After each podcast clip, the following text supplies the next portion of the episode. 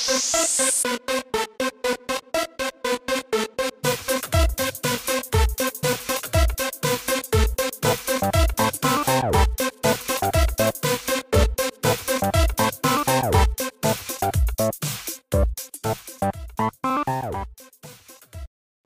right. Hello and welcome. This is Ekoi Ivy with the MMA reaction. This is episode number 25. Uh, topics today are UFC 230. Is going to cover a bunch of shit from the main event to the middleweight division. Um, bunch of shit.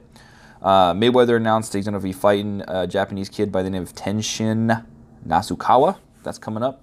Um, DC's got a retirement fight with Lesnar. Uh, UFC has released their quarter one event schedule and we'll do a little bit of Askren questions. I hope you guys enjoy what you listen to, um, and I appreciate the fuck out of you guys. I really do.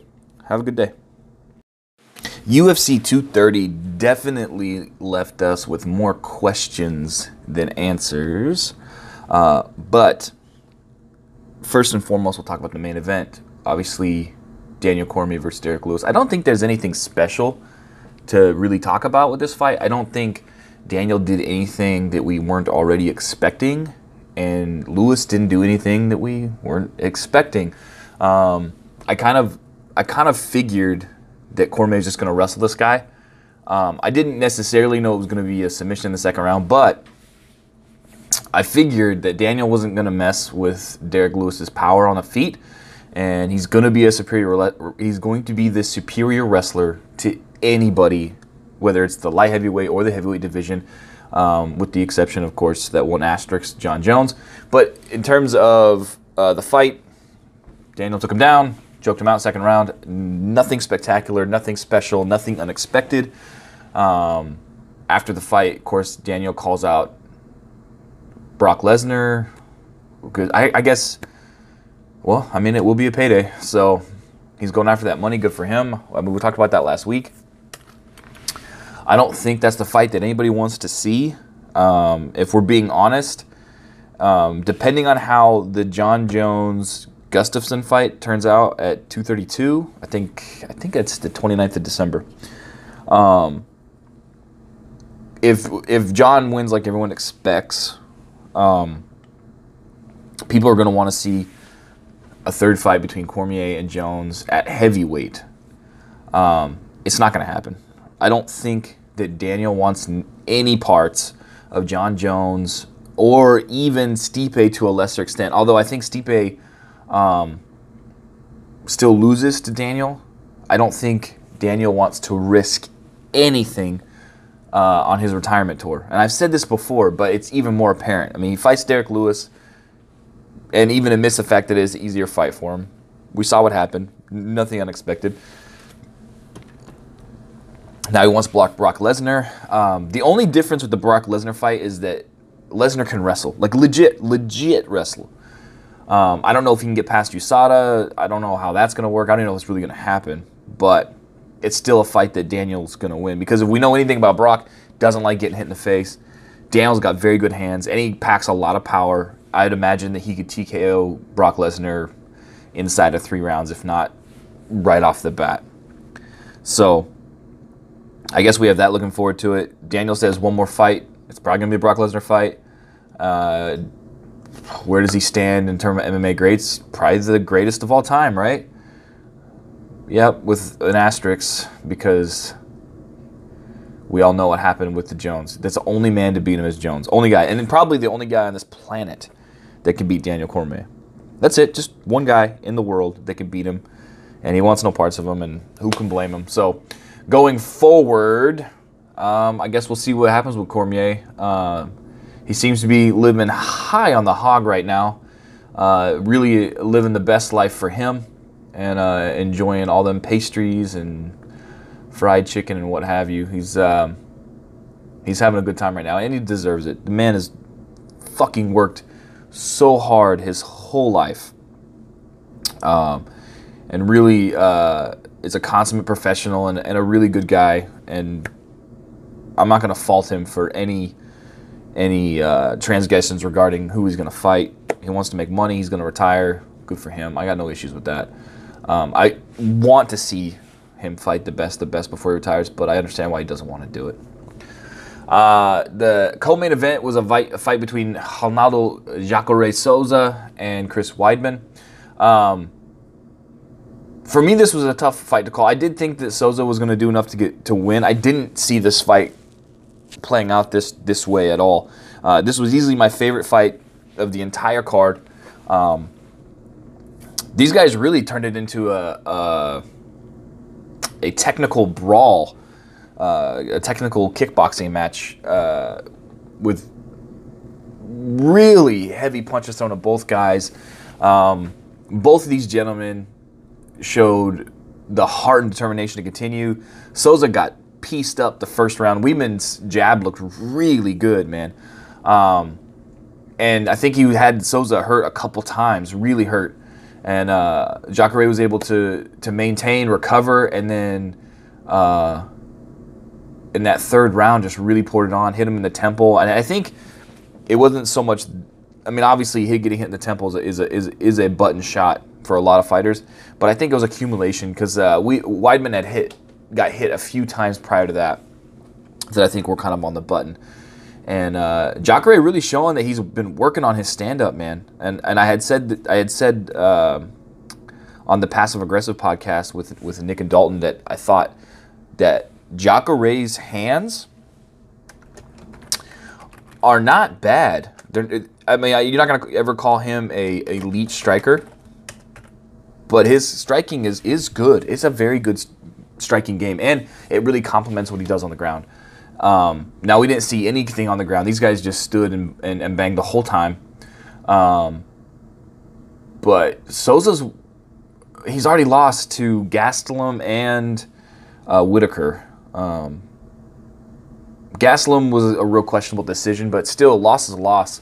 So it's hard to see what he what he go what he does going forward uh, from here. But gutsy performance from both guys. It kills to see Weidman lose like this, man. Chris Weidman is two in his last six fights, two wins in the last six. So he's two and six in the last six fights. Um, what does he do? And and the, the most concerning factor is his first loss, Luke Rockhold, TKO punches. Then he lost to Yoel Romero, KO flying knee. Then he lost to Gegard Mousasi TKO knees. He beat he beat Kevin fair and square with a submission, and then now he gets TKO'd again. So in the last, in all four of his losses, they've all been TKOs. Is this a question of chin? I mean, you have to ask, right? You have to, you have to consider that as a possibility. No doubt. Um, is he is he just real shop worn? Is he? I mean, and he's had a bit of a layoff between his last fight because he had some thumb issues.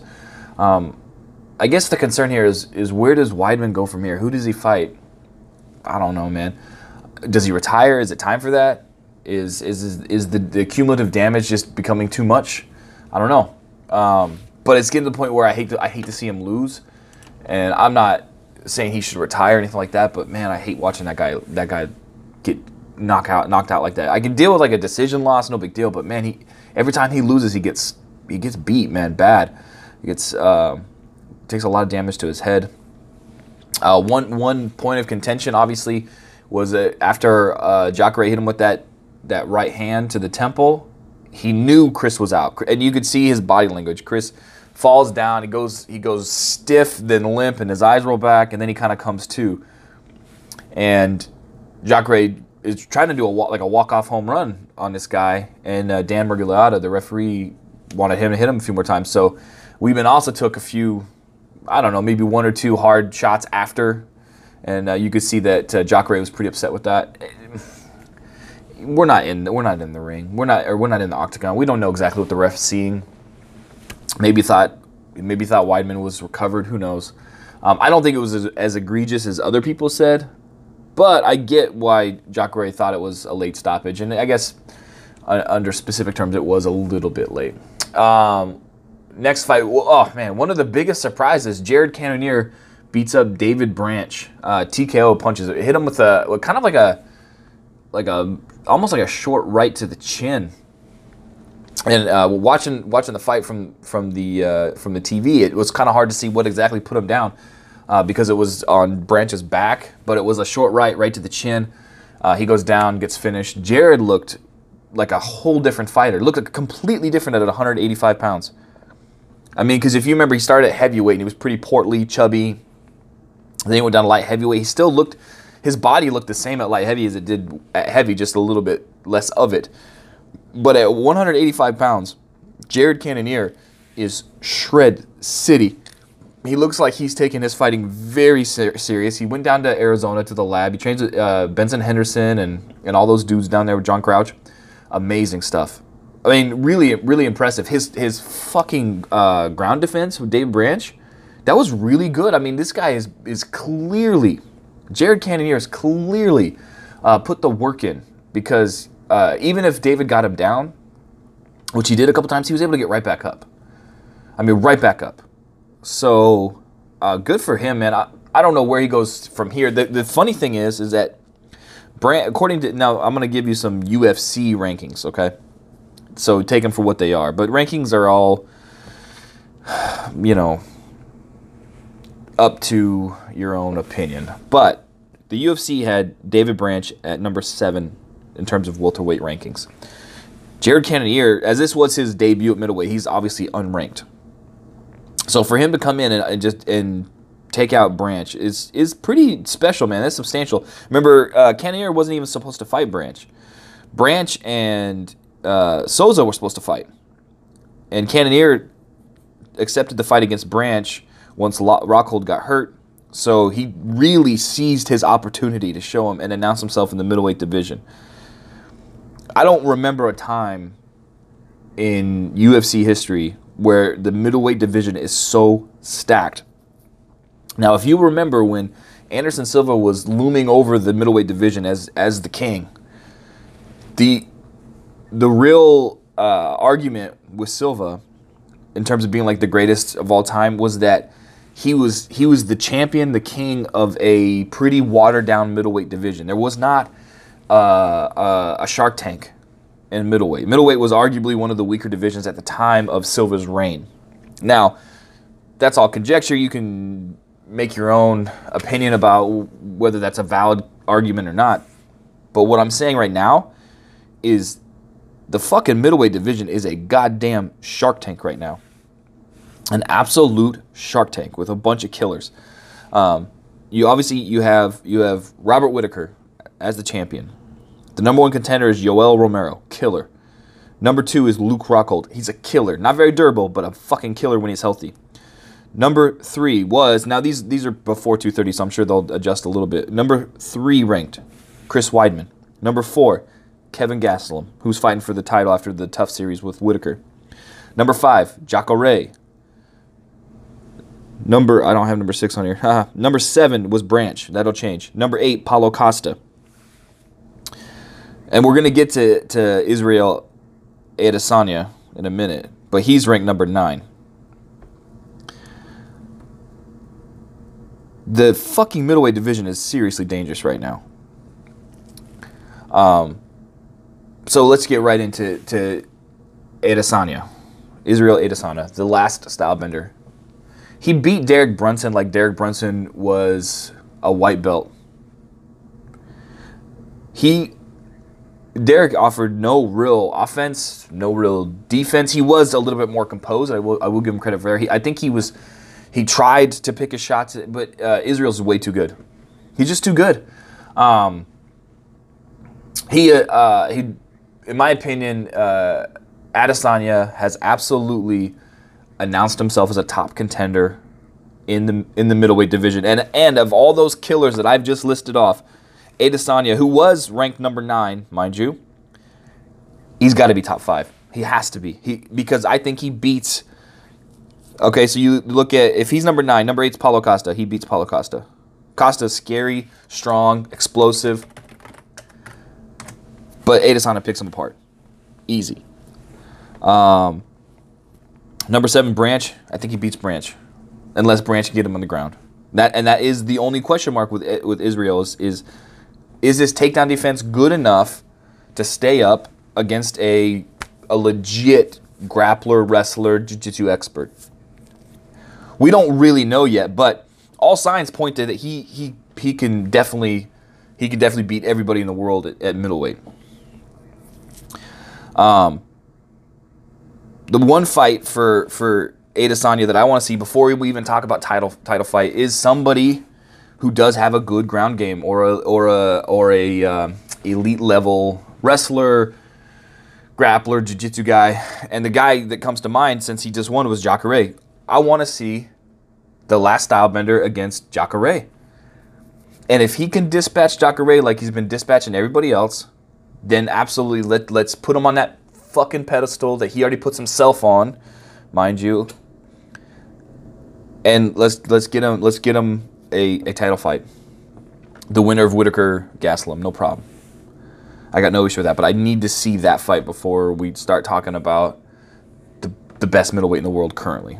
But all signs point to Israel being um, legit, legit top one, two, three middleweight in the world for a while because he's still a pretty young guy.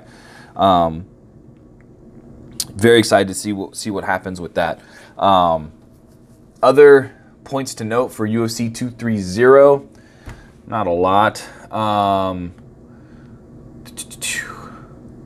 yeah, uh, the only one of note, I guess, would be uh, Matt Frevola and, and Lando Vannata. They, they went to a majority draw. That was an absolute slugfest. Um, full disclosure, I did not actually get to see the actual fight. I just watched the highlights. Um, but from what I understand, it was very back and forth, and um, they both g- gave and take, um, gave and took uh, s- severe damage, and I'm sure they'll both be in the hospital for the next few days. So uh, overall, 230, really good card. Um, I don't know if it was worth the pay per view uh, cost, but it was definitely a good card with a lot of fights, and it really um, established some things in the middleweight division, which which was was much needed. So I'm really excited to see what's going forward with that. Um, all right, so then next topic. Daniel Cormier. I did touch on this a little bit uh, already, um, but he basically had said that UFC 235 against Brock Lesnar would be my retirement fight. He wants no parts of it. He'll be 40 in March. He said this with, with no secrets that he doesn't want to fight past 40. He wants one more fight. Um, he's going to go get that paper, cash out. Uh, the, the big looming question with DC is is he the GOAT? And the answer is yes. I think he is the greatest of all time in mixed martial, martial arts currently. He has to be. Uh, what he's done and what he's accomplished and how easily he's done it to a lot of elite level fighters cannot be cannot be ignored. Uh, Stipe is an elite level, elite level fighter. Okay, you can say what you want about Derrick Lewis, but Derrick Lewis is dangerous as fuck. Maybe he's not elite level, but he's dangerous as fuck. And I will tell you this: if you watch that first round when Derrick Lewis got up for the break, he was not breathing hard. Like normally he'd be gassed and fucking sweating gallons of water out. He was sitting on that he was sitting on that stool in his corner and he wasn't even open mouth. So that tells you that that despite what Derrick Lewis tells everybody, he does take this seriously and he put a lot of fucking work in it. And I think part of that was also because he had back-to-back camps. Anytime you don't allow yourself to fall out of shape before you start the next camp, you're you're probably gonna you're probably gonna be have a little bit of a leg up, with the exception of, of the the risk of being overtrained. So, um, despite that, DC's beat everybody. Literally nobody touches DC. Nobody beats DC, except for that one man that everyone's tired of hearing about. Let's be real. Everyone is fucking tired of hearing about it. I know DC is, but DC has a good excuse, man, to not fight Jon Jones. He has. He has a great excuse. Um, Jon Jones has been in trouble. He's got USADA issues. He's got all kinds of fucking problems that he's created for himself. And that's DC's scapegoat to not have to fight him. He goes, "Hey man, I've been here the whole time. I, I didn't I didn't fail USADA test. I didn't I didn't get myself in trouble with the law. I didn't do this. So why should I why should I go down and try to fight Jones?" And on the surface, you go, "Oh, that makes sense." But all that really is is a scapegoat to not have to risk losing. Daniel Cormier doesn't want to risk his legacy.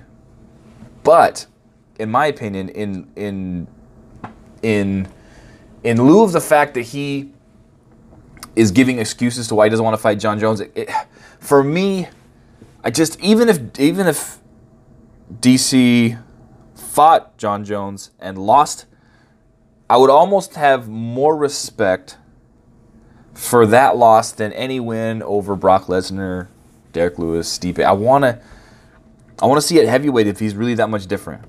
Because Daniel Cormier has the unfortunate side effect of fighting in the same era as Jon Jones. And that's not really fair to him. It really isn't. But this is the reality and I want to I want to see that third fight. Even though he's already lost twice, I want to see it at heavyweight. I want to see what happens. Um, but I'm sure that's not going to happen because DC's too smart and he wants to get paid, son. So, good for him.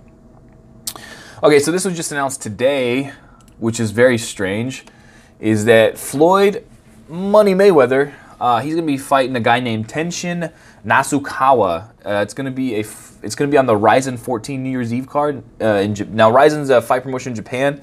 Um, every year in Japan, any fight promotion like it used to be K1, then it was Pride, and it's been a few other ones. Dream. Their New Year's Eve card, they always do a card on New Year's Eve, and it's always the biggest of the year. So they start the year off with the biggest bang possible and there's always I mean they have a, a history of freak shows in these these uh, these organizations in Japan. So Floyd Mayweather, Mayweather is going to fight Tenshin, and no rule set is known as of yet, but it is going to happen. It's um, it's very strange, very very interesting. Um, Tenshin is 20 years old, man. He's super young. I think Mayweather's in it. I mean, he's for sure in his 40s. I don't know how close he is to 50, but he is definitely deep in his in his 40s. So, what what's the purpose of this? And we don't know if it's going to be MMA rules, MMA gloves, boxing, boxing with MMA gloves. I'm not sure. One thing is for sure, and Mayweather is very smart. And he's not going to do anything that's going to put him at risk. Anything. It's not going to happen. This fight is going to be absolutely catered to make Mayweather look like the world champion that he is. So my guess, my my estimation is, my conjecture is that it's going to be a boxing match with maybe MMA gloves, absolutely no elbows, no kicks, no knees, and very little clinch work. The thing about Tenshin is he is a high flying spinning kick throwing motherfucker, and he's he's explosive and and very entertaining to watch. Um, his game though, his offensive attack is primarily kicks.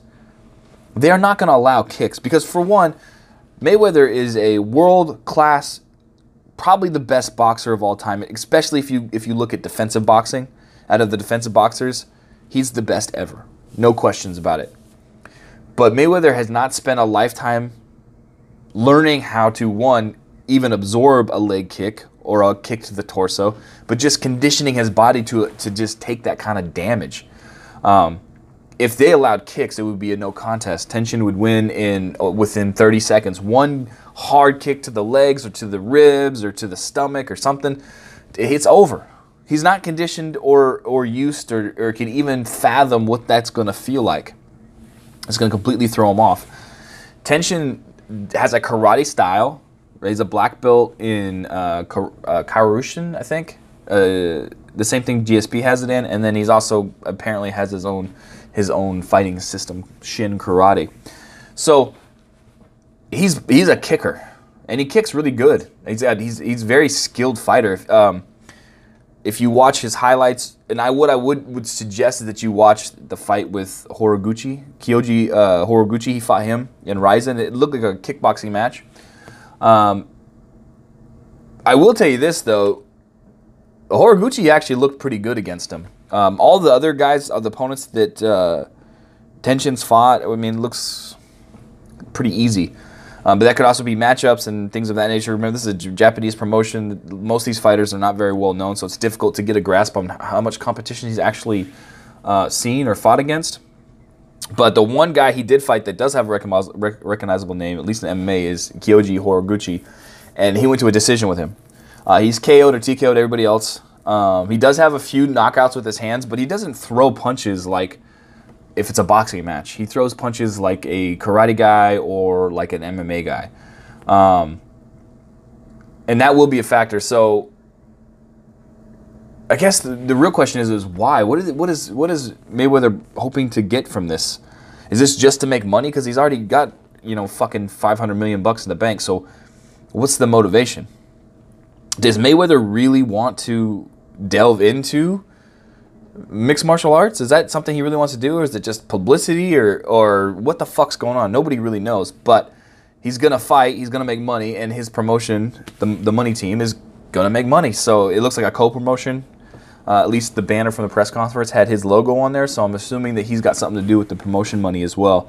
Obviously, he's going to bring lots of eyes, lots of pay-per-view dollars. That things. Of, actually, I don't know if it's going to be pay-per-view or not, but nonetheless, it's very interesting. I'm sure we'll get way more details as it, as it develops, and uh, we can we can kind of discuss it at a later date. But seems kind of strange to me. But one thing is for sure, this fight will be set up and catered to how Mayweather wants it and how it's going to make him look the best. There's very low risk here. Mayweather at this at this stage in his life is not going to take anything high risk. He's not going to risk anything. He's got the DC mentality and he's had it for a while. He's only going to take fights that are the lowest risk possible. And that's it. And that's it. Um God damn. So, next up is the UFC released their early qu- first quarter 2019. So, there is 11 events in the in, in about a about a 90 day span so about three months a little less than three months actually 11 events three pay-per-views. Now remember starting 2019 is going to be uh, the espn deal. So they're leaving fox they're going to espn it's going to be on espn plus. We've talked about that before about getting the subscription to espn and you get most most of the UFC fights. At 4.99 that's a good fucking deal by the way. So there's really very few excuses not to get it. The thing that I have a little bit of contention with is there's going to be three pay-per-views within that within the first quarter. Uh, there's going to be UFC 233, 234, and 235. So that's going to be January 26th, February 9th, and March 2nd. So that's, you know, presumably, you know, $260 worth of pay-per-views. And I don't, I don't know I don't even know if they've announced who's fighting for 233, 234, 235. I know DC said he wants to fight on 235. That'd be March 2nd. That'd be right around his 40th birthday. So, um, is it going to be worth it? There's so many events. There's 11 events. You got UFC Fight Night. Uh, that's in Brooklyn. You got a fight night in Brazil. You got a you got a Uf, UFC 234 will be in Australia. Uh, fight night on regular ESPN is going to be Phoenix, so they're probably going to have to get a good headliner for that.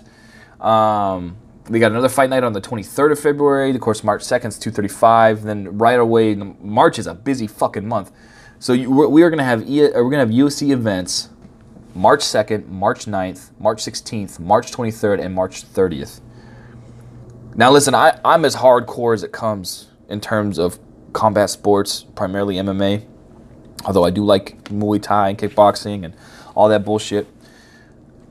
That's a lot to keep up with. I don't even know. I'm not even sure that I have the cap- capability now to keep up with what it is. At the end of the day, it's just a lot of fucking MMA to watch. And currently, I have a hard time keeping up with the current schedule. And so they're if they continue this pace through all the four quarters of the year, um, they're going to have even more events this year than last year. And then again, that's the whole debate about oversaturation and uh, money and money and money and money. Uh, if we've learned anything from when they sold the company to WME, is that they are trying to get their money back in this investment, and they are putting on a lot of fucking events. And I think they're sacrificing a little bit of authenticity and quality over consumption and over like quantity. Um, I guess we probably shouldn't complain about it, but it is that's a lot of events, man. March is gonna be a busy ass month, and and frankly, there's just no way to keep up with it. At least at least from from a hardcore perspective that also has a regular life and a job and shit's got to get done. It's hard to keep up with all that stuff. So, uh, big year 2019 for the UFC. Uh, next topic, Ben Askren is just being Ben Askren. So I guess the biggest question is. Um, who does Ben Askren fight? Like, who's who's the guy for his UFC debut? I don't, there was some some rumblings about Nick Diaz. I wish people would stop talking about Nick Diaz because he hasn't fought in many years and hasn't won a fight in even more years. Like I understand that he at one time was one of the most feared welterweights in the world, but he seems like a non-factor to me. Everyone, again, this just comes back to making money because Nick Diaz is going to bring eyeballs. It's going to be pay-per-view dollars, yada yada yada. But for me, Askren's about competition. Then let's see what he does against um, any legit top tier welterweight. I don't care who it is. I, you know what? Even let's let's start him off light. Let's really give him an option and say, hey, here's Matt, Matt Brown. Matt, Matt Brown is no fucking picnic. I think I think Askren probably ragdolls him, holds him down. But let's see what he can do. Let's start at a good base, something like that, something in that in that realm, and then and then work your way up. Work your way to uh, to somebody else. If you look at the welterweight UFC welterweight rankings, you got. Uh, Tyron, obviously, but he's a training partner of Askren, so he's not going to fight Woodley. That's not going to happen. You got Covington, who's still listed as the interim tra- champ. I don't think Colby offers Askren anything. Uh, a lot of talk has been about Darren Till. That's a good fight. That's an interesting fight. Um, and Till's a giant welterweight. He should probably be in middleweight, to be honest. Um, what can Askren do against Till? Well, Askren's probably going to expose him on the ground. Uh, then you got Rafael dos Anjos, RDAs as a small welterweight. I think, I think that's interesting because Rafael does have really good jiu-jitsu, but if Ben Askren's proved anything, is that he's very difficult to do anything to once he's got you on the ground. And you have Stephen Th- Stephen Thompson. That's a good fucking fight. That's what I want to see. I want to see. I want to see Askren versus Stephen Thompson.